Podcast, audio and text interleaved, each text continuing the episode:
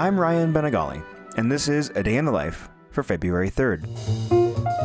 Today in 1945, English pianist Marian Turner became Marian McPartland when she wed American cornetist Jimmy McPartland in Germany. Marian, of course, would go on to become the talented host of the long running radio program Piano Jazz.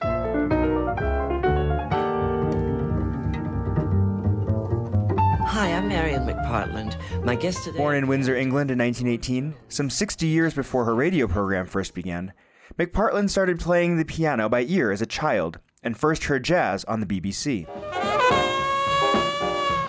McPartland met her husband during World War II, during performances with the USO. After their marriage, the two moved to the United States, where they continued to make music together. In the 1950s, McPartland formed her own piano trio and began to build a significant reputation both within the United States and abroad.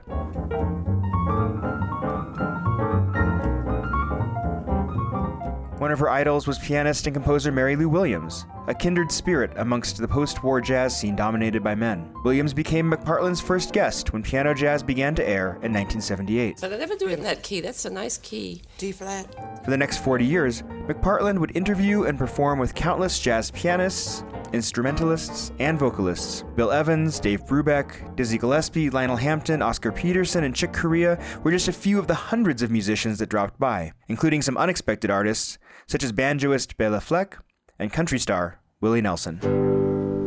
And the rest, as they say, is history.